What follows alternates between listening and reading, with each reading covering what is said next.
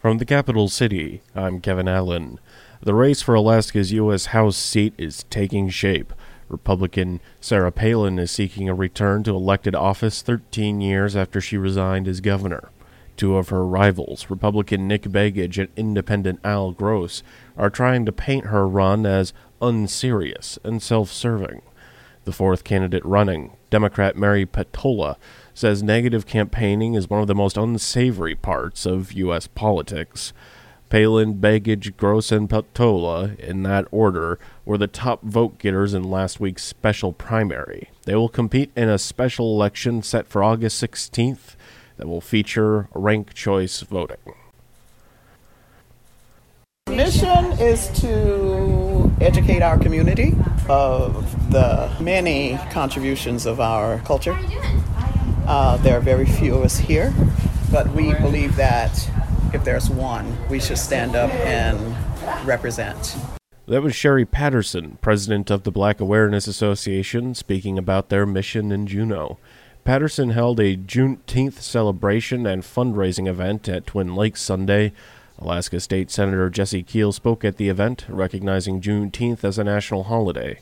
Northern Tea House, Bloomin' Dogs, and Copa contributed food and drinks, and Breeze Inn baked sweet potato pies using Patterson's family recipe.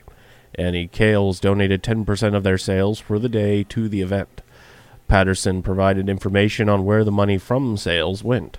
This event is a fundraiser for our Black Excellence Scholarship for our high school graduating seniors who seek to go higher in their education. Those who choose to go to vocational or educational institutes to further their education, we're supporting them.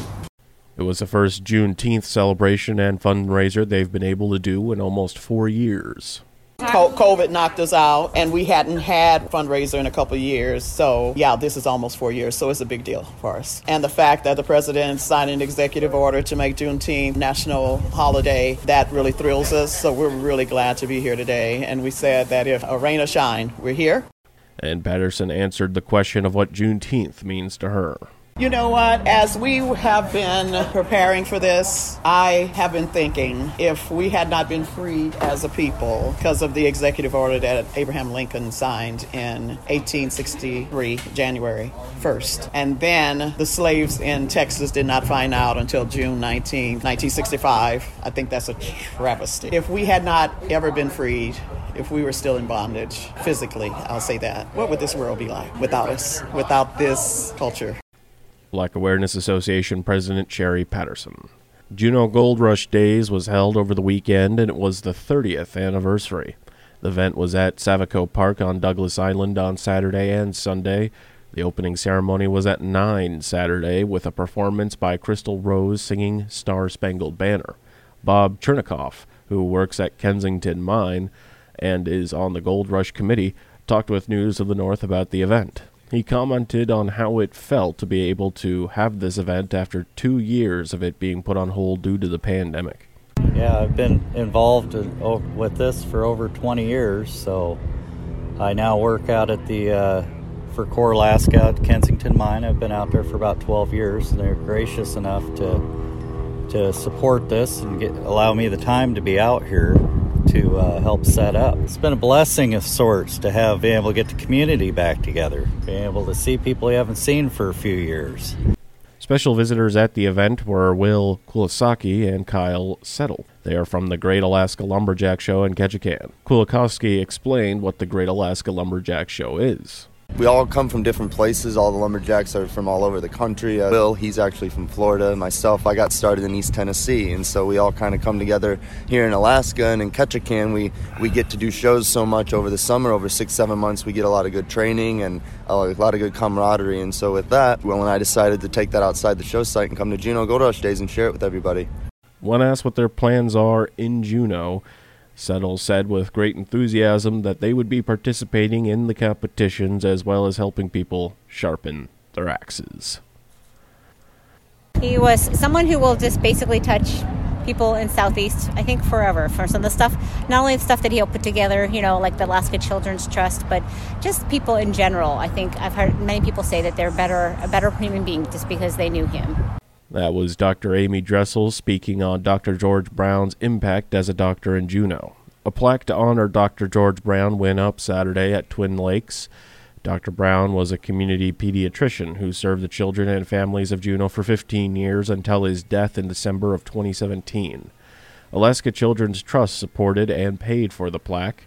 Dr. Dressel worked with Brown for over 10 years at Glacier Pediatrics and had this to say about her relationship with him.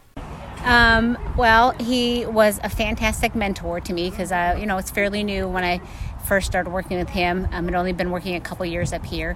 Um, and he is a person who always wants people to learn. So he would always make sure you were learning and doing different things that were kind of a little bit out of your comfort zone or learning new things.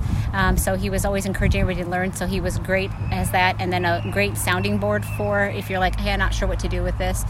Um, he was also a great person to look up to to see how he treated people, how people responded to him. Um, and uh, so in that way he was good. And he was also a great friend.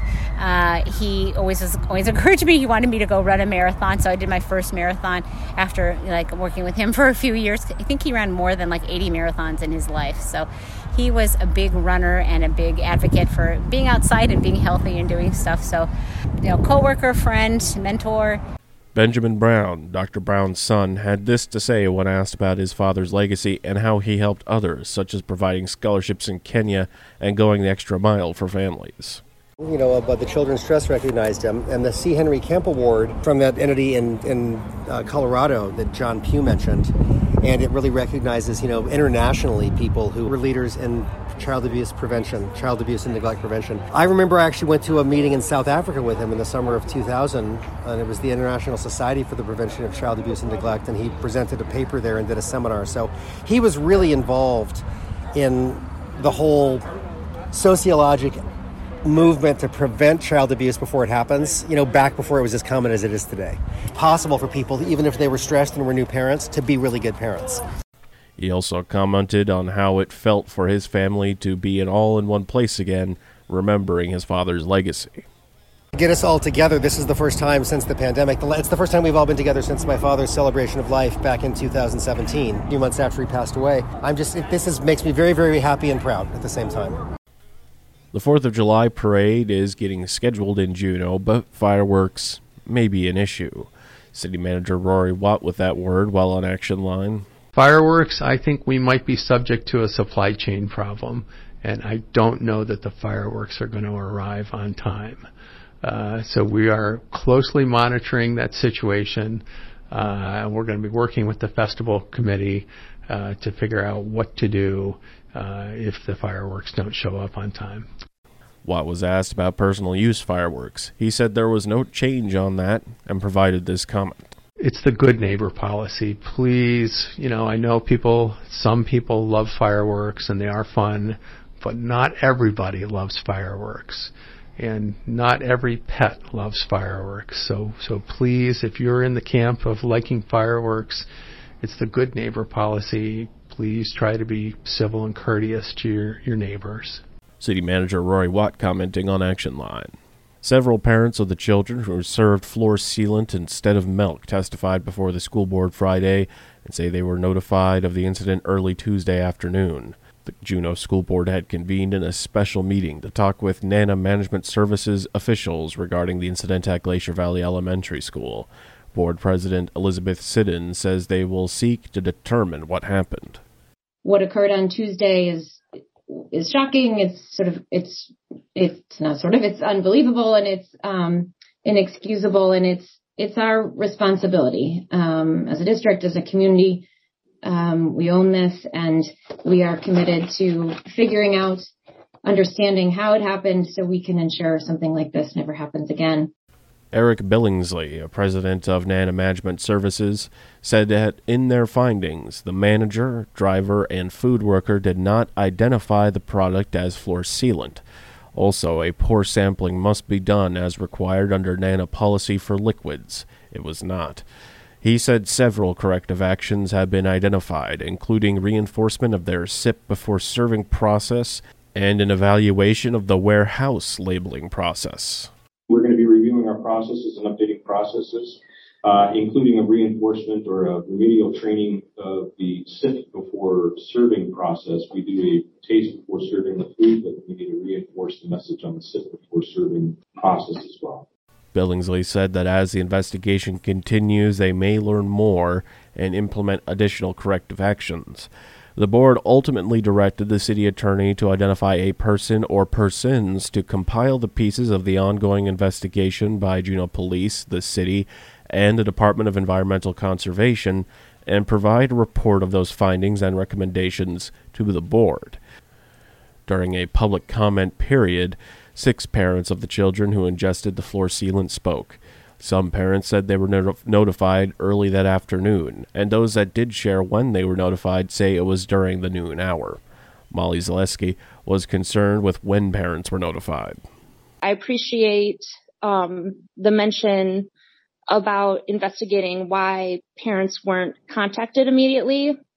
I wasn't told that my child had drank floor sealant um, until I was like leaving the building, walking out with him after I was picking him up.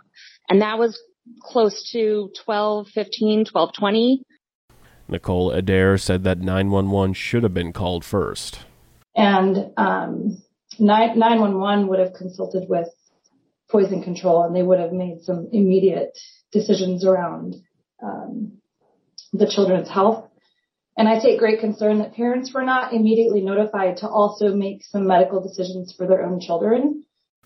Nana's food service contract with the district, which is set to expire on June 30th, was then taken up by the board. It was decided that renewal would not be voted on at that meeting in light of the investigation. Board member Holst raised a concern regarding food services after June 30th. President Siddon said board officers will work with the superintendent, director of admin services, and NANA in figuring a solution. The Ketchikan City Council voted 5 to 2 against an ordinance last week that aimed to cancel drag queen story hour at the Ketchikan Public Library. The ordinance, drafted by City Council member Riley Gass, would have removed the story hour from the library's events list. Council members Riley Gass and Jay Matani voted to eliminate the event. Public comment was heard from both sides of the issue. Resident Tamia Chelgeski spoke first to the council. I think this drag queen story hour is really inappropriate. It sexualizes children. Um, it, I think it grooms children and indoctrinates children. And I have nothing against any LGBT, you know, community or person. I, I, I live by, you know, judge ye not, lest ye be judged. I did, however, you know, come out of pocket to make sure my daughter had a Christian education because that's what our, our country is founded upon, and that's where my belief lies. And when I pledged allegiance to the flag, I still, you know, believe there should be prayer in school. Jen Tucker told the council the issue was a personal one for her and her family. When my daughter was six years old, I looked at my husband and said, She's different. After a bit, he saw it too. We made the choice as parents to say nothing, to let her come into her own on her own time. We didn't want to push her, especially because we might be wrong, so we left it up to her to choose her own path. We kept silent. Fast forward seven years, we weren't wrong. She is different. Our daughter came out to us as a lesbian. Unfortunately, it was under duress. You see, she had been down south to visit my very religious family. While there, she overheard the family talking about how all gay people will go to hell, how gay people should never be allowed to be married. City Attorney Mitch Seaver previously advised the council that canceling the event would be unconstitutional. City Manager Rorie Watt says the recent appropriation by the Assembly of just more than $6 million for a new City Hall is the start of a process on whether voters will decide to approve a new City Hall. 6.3 million the assembly appropriated the other night. Uh, that's that's a that's a, a good chunk of money. Uh, I think our current estimates for the project are around 40 million. Uh, we'll be uh, working on an ordinance that would put a ballot question uh, for the voters on the October ballot whether to authorize uh, debt for that. So it's a it's another step in a long process. If voters don't approve a new city hall, Watt says the current one will still need a lot of work. If the assembly or the voters uh, aren't persuaded by the argument uh, and the logic uh, that I presented for a new city hall, uh, we're going to have to renovate the old one. Uh, it's 70 years old. Uh, part of the building started its life as a fire station. Uh, it needs a lot of work. And the mural currently on City Hall is starting to fall off in its old age, Watt says. The mural was painted by uh, Bill Ray, I think, in the 80s. Um, it's kind of on a stucco facade. Uh, and it's starting to fail. Actually, we've had to repair a couple sections.